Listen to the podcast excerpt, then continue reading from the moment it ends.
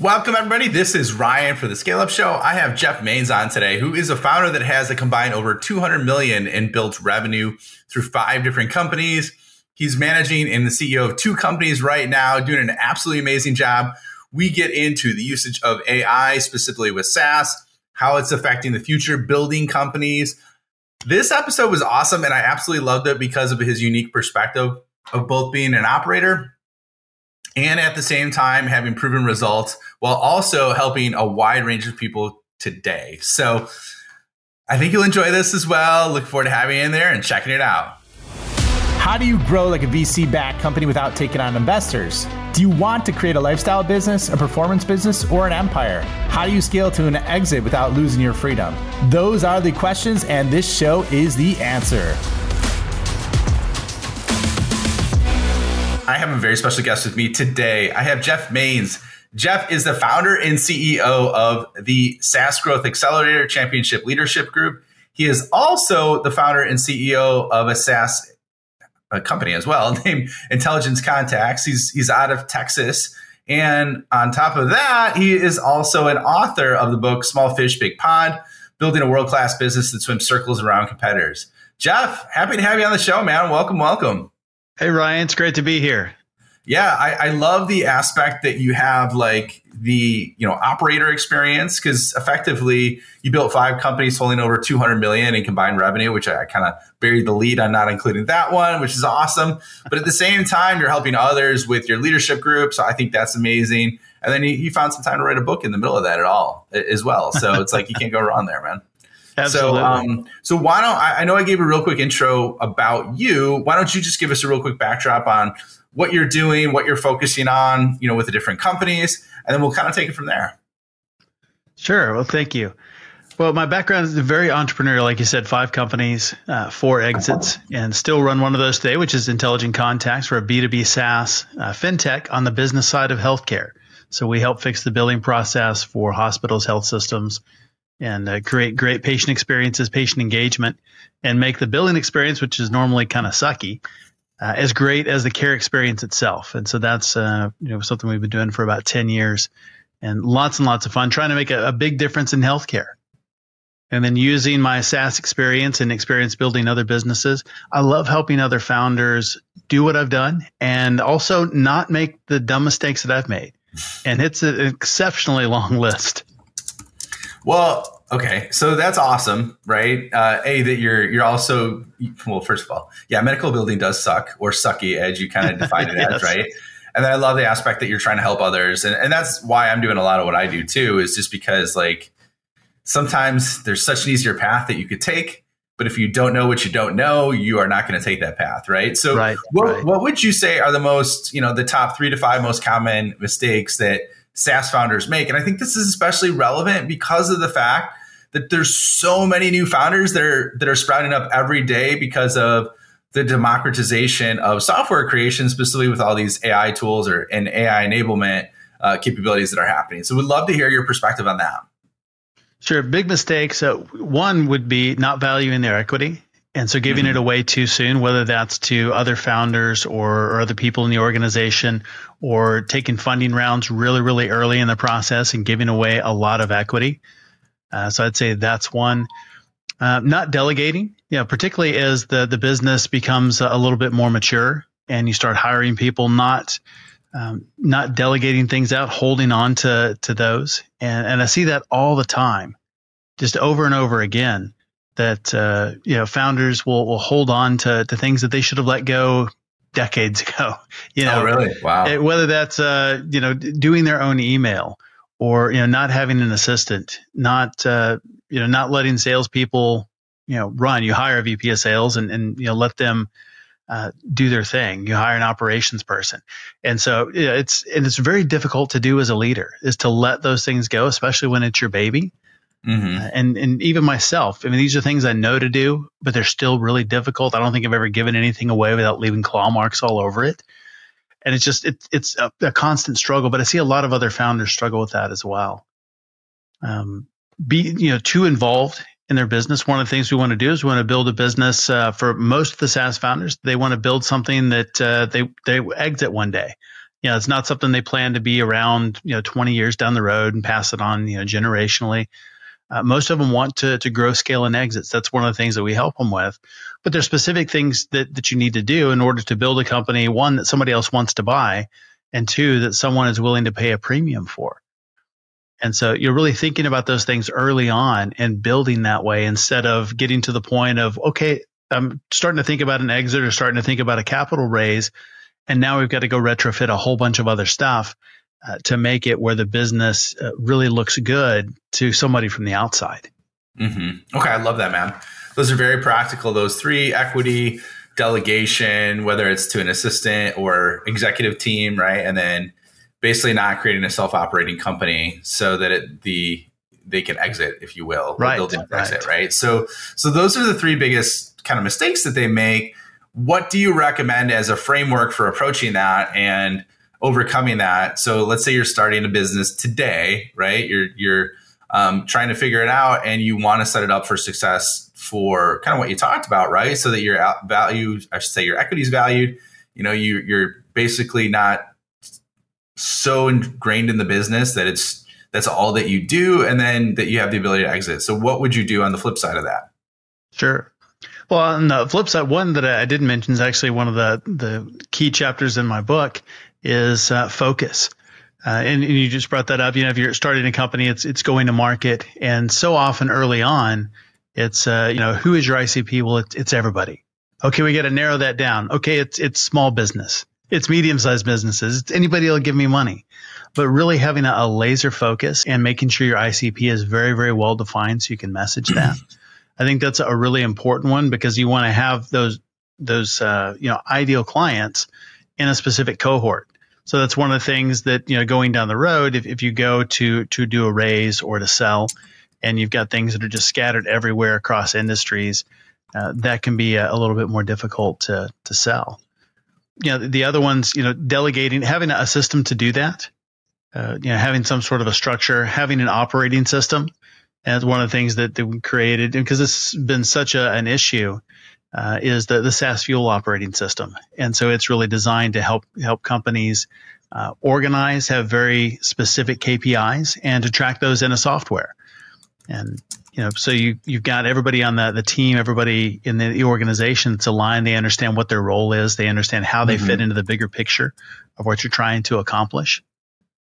And I think that's real important. Is uh, whatever you do, you know, make sure you have some sort of a, a process to systematically grow and and accomplish you know what you really want to accomplish. The most important things in a specific period of time. So you know whether that's uh, you know quarters or months or uh, you know, we work in six week sprints.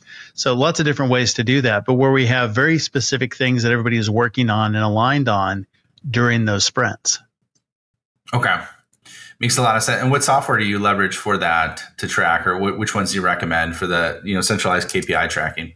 Sure, we've actually created it, and so there there, there are a handful of them out there. If, if you're on EOS, uh, you've got like something uh, 90.io, and so we actually created something that, that uh, competes with that. It takes some of the, the elements, uh, the good things that are in EOS, some good things from uh, Rockefeller Habits, some good things from other places, and into a, a single software. Um, but uh, you know, scaling up has a software. There, there's lots of uh, tracking you could use, something like Basecamp for project management. Uh, so there, are things that you can do yourself, but having a, a focus tool specifically for that, I think, is really, really important. Okay.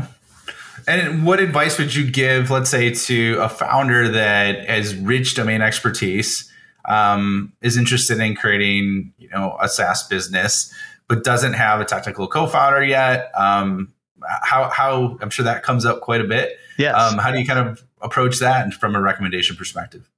Sure, and and that really fits my background. I'm not a, a technical person. Uh, you know, which is, is really odd because a lot of things that I've done in the past have had kind of a technology component to them and two SaaS companies. And, you know, not being technical, I think has been very helpful at times and, and a, and a problem at, at times. And so the, the first thing is really finding a person that really shares your vision. So I think having a very strong mission, vision, purpose, uh, core values for the, the organization, you know, what is it that you're trying to accomplish? and then getting somebody that is technical to buy into that vision that, that wants to help build that and make that come to life. I think that's one of the, the most important things. So it's not just going and finding development talent. That's pretty easy to do. But if you're really looking for a technical co-founder, somebody to, to go on that journey with you, it's uh, it's all about the vision. Okay, that makes sense. And I, I would imagine too, like alignment personally as well, right? With yes. personality habits and like work ethic and um, priorities outside of work. I would think that's got to be huge too, right? It is, and, I see that all the time. Where when those things are, are, misaligned, where somebody is is completely focused on the business, and somebody else is like, "Well, it's kind of a side project, and I'm working on this in my spare time." Uh, there can be some pretty significant conflict. So making sure that those ground rules are, are, are really uh, laid out up front, and you know what is it that we're building, and I think that this goes back to the have the vision and the mission and because if somebody is really committed to that, then they're going to put the time in. They're going to be you know, as passionate about it as you. Okay, that makes a lot of sense. So, you know, I it got me thinking as you because I know you have a SaaS company, right? And then you have the Championship Leader Group, right. which is like a SaaS growth accelerator. So, and then you have it sounds like you have the software too, which I didn't realize to track the KPIs of probably the systems that you talk about in there. Right. Did you decide to create the Leadership Accelerator? first and then the software second? Or did you create the Leadership Accelerator because you knew it would feed into the software? Like, what was kind of your go to market motion with that? And, and how did you kind of create it? Sure. The, the software actually came second. And because okay. we're working with lots and lots of founders, I have a couple hundred founders that we work with uh, in the group, SaaS founders. And so a lot of the same things kept coming up over and over. And so we started seeing some gaps in the in in businesses uh, around processes, around KPIs, around team alignment, and where things really started to break down is once you you get um, you know, between five and ten million, there was almost mm-hmm. always a point where a company would get stuck, and and it's something that yeah, if they could do it earlier, then they just fly right by that. But if they hadn't done it, then somewhere between five and ten, usually around seven. Uh, they would start really having some issues and, and some of them would get over that, you know, 10, 12, 15 and and things would would really start to break down uh, by not having those in place. And and so we had you know spreadsheets and, and some other ways that we tracked it early on, but it made a lot more sense. I mean, we're in SaaS world. You know, why not build a software and put those in there so that everybody in the organization has visibility, they have alignment, uh, they understand their roles, they understand their KPIs, and they're managing their own goals as well that roll up to you know higher level goals. Yeah, so the software came second. So yeah, so basically you created a second because you started to use it internally. Right. And you were trying to overcome the problem that you saw in the market, which makes a lot of sense, man. Yeah. And uh, that's that's interesting. Okay. So talk to me about, you know, what do you see happening in the SaaS marketplace specifically with the proliferation of AI tools, AI companies, AI resources that's happened over the last 12 months, you know, or 14 months as of now, probably because it started well, maybe 13 months, whatever. Sure. We get the idea, right? So what's your take on that, man? Like, cause like we've had, I don't know, eight years of innovation in four months. So like if you stack that up, we've, we've had 24 years of innovation over the last, you know, basically year. Uh, yeah. if, if you, if you apply that principle. So what's your take on that? And uh, would love to hear your thoughts on that. Sure. And I've, I've seen technology move really, really fast in my lifetime, but I've never seen anything like we've we've experienced over the last 12 to 18 months. it's just unbelievable how quickly technology is moving, and, and AI is a real game changer.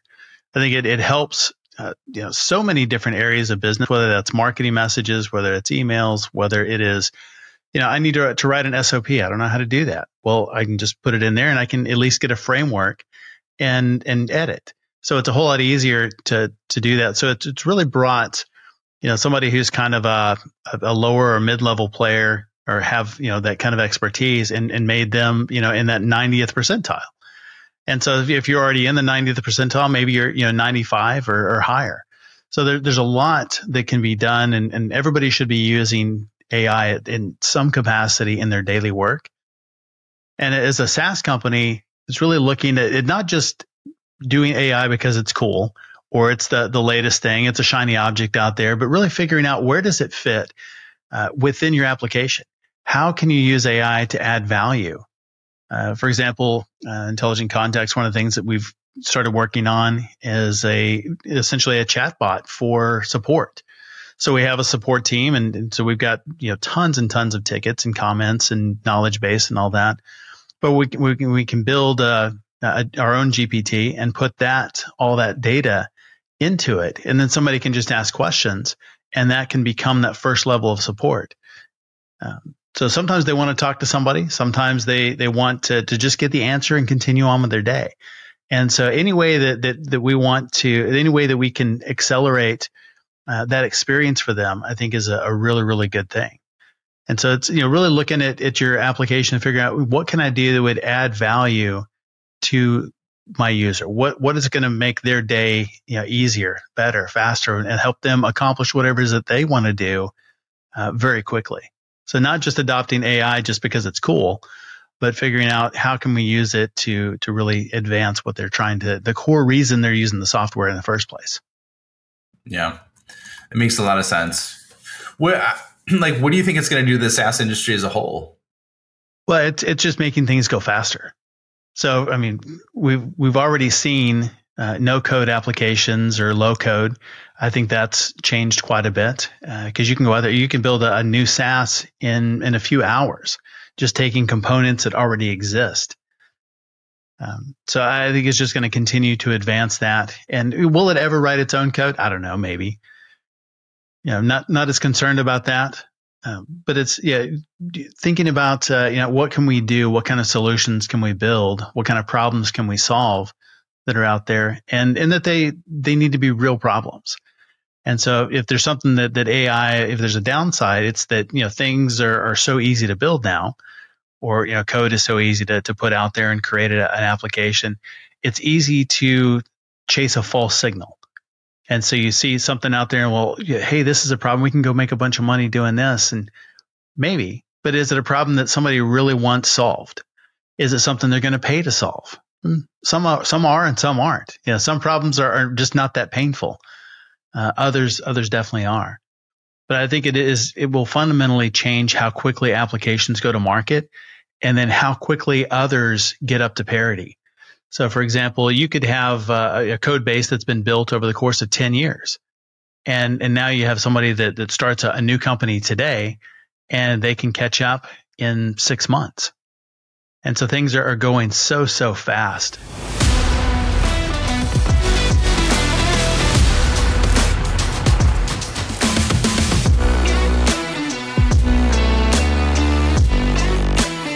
Hello, this is Ryan here. Real quick, if you are enjoying this episode, please hit the subscribe button and leave a comment or review. If you want more help or just want to learn more about what the top SaaS CEOs and founders are doing, check out my website at www.ryanstaley.io. Join my newsletter, check out other free content resources I have there, and let me know if you want to scale your business. Now back to the episode.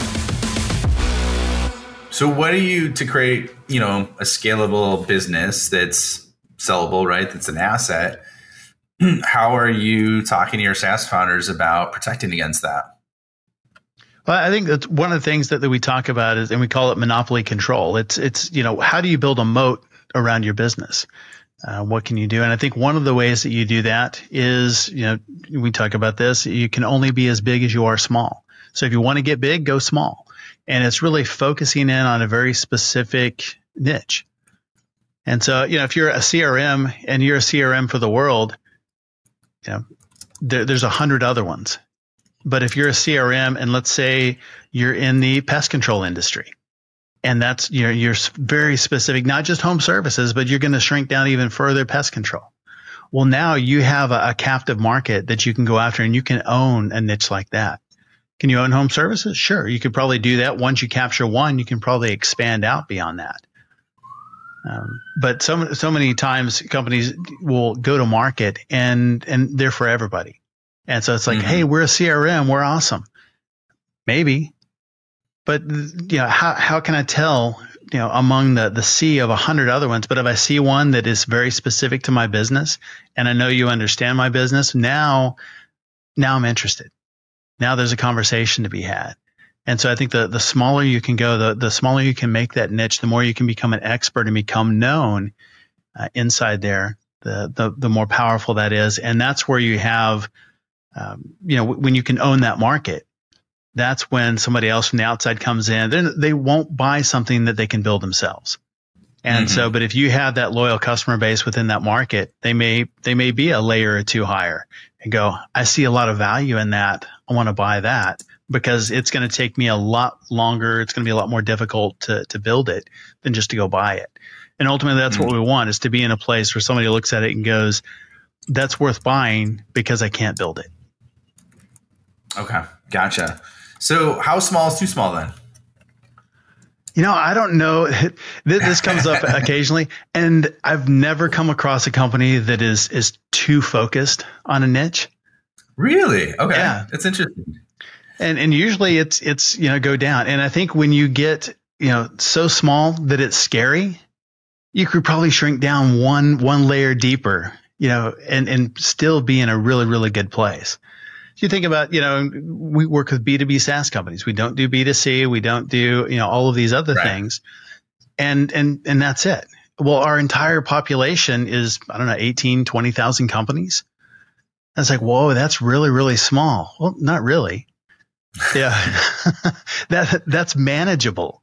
But if we're talking about, you know, in, you know, investors always want a giant TAM. So, you know, it's, you know, the market's 45 million companies to 115 million companies. Well, is that really realistic? Can you market to that? Can you message it? Can you have a message that's going to resonate on something that broad? Probably not. And so the smaller you go, you can get very, very specific with the, the marketing and the messaging. And they look at, at you and they go, wow, this was built for me. And that's really yeah. what you want. Yeah, I can see that, man. Cause like, so it's funny. That's part of a process actually that I go through with, with clients I've worked with in the past it actually helped us double our deal size every year for five years straight, and then thousand extra largest deal size as well. So, and I called it I call it vertical to horizontal, right? Yeah. So a little yeah. little different approach, right? So it's funny we um, and I've seen this too with, with clients I've worked with, and it's so often overlooked and underutilized. But basically, you know, we had a company that I was tasked to create a company or a division to go out market. And so I had to look at the existing customer base, what was working, look at other divisions in the company. And there were some weird outliers that I saw. And effectively what it was is there was there was um, outliers like for example, one of our main verticals was legal and professional services. And an average ACV was $30,000 a month, right? Of that, you know, that was our biggest vertical. The sales cycle was 12 months long. And I looked at it and I'm like, hey, there's this weird outlier in retail where we have one customer that had $100,000 a month in revenue. And it was kind of like an accidental deal with somebody that was a smaller deal, but then got a, uh, basically acquired and then grew a lot. You know what I mean? So it wasn't yeah. like it didn't start at that at the ac- ac- acquisition point, right? But that hundred thousand dollar deal took effectively only nine months to acquire. So you have a, a nine month, hundred thousand dollar deal, you know, per month sales cycle versus a thirty thousand dollar month, twelve month sales cycle, right? So I'm like, what what would happen if we? I'm like, why haven't we focused disproportionate time if we want to go up market on this vertical? And they're like, that's that's a good question. Why I don't know why we haven't, right? so then I dug right. in, and then within that vertical, that retail vertical, retail is a massive vertical, by the way, yes, as you, yes. you know, right? We niched down, and, and there was certain types of retail that were really good, like for example, grocery and supermarkets. So what happened as a result of that? we got in there and we landed Whole Foods cold, right? Whole Foods, Amazon Whole Foods, right? Yep. And they ended up paying us like over six hundred fifty thousand dollars a month um, alone from that opportunity, and it it was became our biggest vertical. So um, I've also seen it with clients too, where it, like it's right there, and there'll be eighty three percent of their revenue from three verticals when they focus on twelve or fourteen. Yeah, and they don't have yeah. you know customized content, sales processes, distribution, anything around it. It's just very general. So I get what you're saying, and that makes sense. Uh, it makes a lot of sense. That's why I was I was like, what's too small in your perspective? You know what I mean? But you're right because you could always you could always go to the adjacent area too, right? right? You could right. always go to like you're saying if it's pest control, you can go over to home services, right? Right. So, and you can do that functionally, like if it's a solution for a certain job function, or it could be that that vertical or that sub niche expansion that you're kind of talking about as well. Right. So okay. yeah, but when you own so, that one, it's a lot easier to expand out from there. But when you're really yeah. general and you're like, okay, we're home services for everybody. Well, every one of those companies would say we're in the home services business, they always they all think that their business is special. It's not like everybody else's. It's really really unique. It's a small community. But then when you can get into that community and you can say we're one of you, you're one of us, then it's a lot easier to expand out from there. Yeah. Makes so much sense. Okay. Well, so let me ask you this. This is a random question. And the only reason I'm asking this because I just got asked this question uh, for a panel I was on. What's your favorite tool stack that you use that you wouldn't be able to live without? uh, I think Slack has to be there at the top.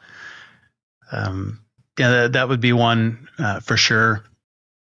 Yeah, is there another one I couldn't live without? Probably not. Maybe you know calendar. I just switched over to uh, to Reclaim.ai. Uh, from, What's that? Uh, I haven't heard of that uh, one. It is. It's an AI powered calendar, so it moves moves appointments around into uh, you know open spots. You can have it defend your time and places. Oh, that, I love that's, that, that's man. been pretty cool. So I, I, I, really like that. Uh, but I, would say you know those two would, would be you know some of my favorites. What's the biggest benefit you got from Reclaim AI? I, am going to look into that one.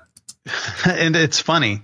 Um, is lunch that that was my biggest benefit, which sounds crazy, but you know I would look at my calendar and it would just be stacked back to back to back to back, and it's like if I don't get lunch on the calendar, then it's not going to happen. But I can say I want you know this this focus time. I want um, you know time to to read. I want time you know for uh, to work out. I want you know lunch, and it, and it's you know at least 30 minutes, but you know, up to an hour in, in this kind of window. And so what it does is it, it works the schedule and, and finds that and, uh, and, you know, schedules things for me uh, for the month. So metrics review is one of the things I did this morning.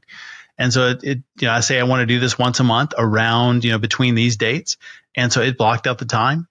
And I'm like, that's pretty cool. That's, uh, you know, I've got that. And now I know, you know, this is the time to do that. And if something comes in there and it needs to move it, then it rearranges that but it makes sure that I get the important things done and that they end up on the calendar, not, you know, oh yeah, I need to do that. And it ends up in nights, weekends, because then those fill up with other things too. Dude, I love that. I'm gonna I'm gonna try that. One of the things that I did, literally, this was I think the day before. Yeah, it was over the weekend. Is um have you have you heard of the like Seinfeld productivity method at all? No, what's that? So one of the things Seinfeld that Jerry Seinfeld, the comedian, did is he was I think it was when he was trying when he first get, was getting started, he would basically dedicate a certain amount of time every day to consistent work on his jokes, like his joke stack or, or whatnot, or his um, stand up skits. And so he would spend, I can't remember how much time it was every day, maybe it was a couple hours. And basically, he had like he had it all listed out like a bulletin board, and he would red X every day that yes, he did that. Right? I actually have a, a, chart like that. I didn't know that was uh, that was what it was called. Okay, yeah, so, the whole point: don't break the chain.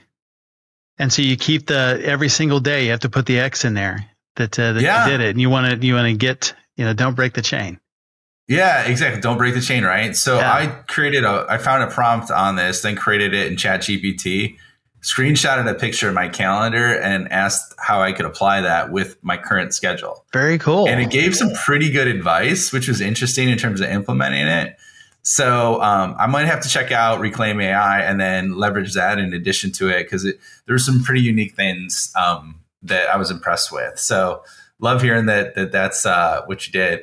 All right, man. Well, Jeff, unfortunately, we are up on time and uh, love this episode. This went by super fast where can people find you? Where can they find out more about Intelligent Contacts and or the Championship Sales Accelerator Group? Maybe sure. I butchered the name of it, but uh, no worries. Uh, championleadership.com is the, the place to go for that. And you can find me across all social. I am at Jeff middle initial K Mains, Jeff K Mains uh, on all platforms. Awesome. Well, thanks for coming on, Jeff. This was a blast, man. I love having you on. Thanks, Ryan. It's a good conversation. Thanks. Uh, and thank you for joining me. And I will see you on the next episode. Thank you for checking out the Scale Up Show. My mission in life is to help founders and revenue leaders avoid all the pain and suffering in revenue growth so they can flip it and create a life of their own design. So if you enjoyed this show, please like, review, share it on social, and more importantly, just share it with a friend. Share it with someone that you think could learn and benefit from what you heard on today. But the more we get the message out, the more people we could help, the bigger the impact we make, and the bigger the community gets, which helps everybody. So, once again, thank you for being a loyal listener. I appreciate you and look forward to seeing you on the next episode.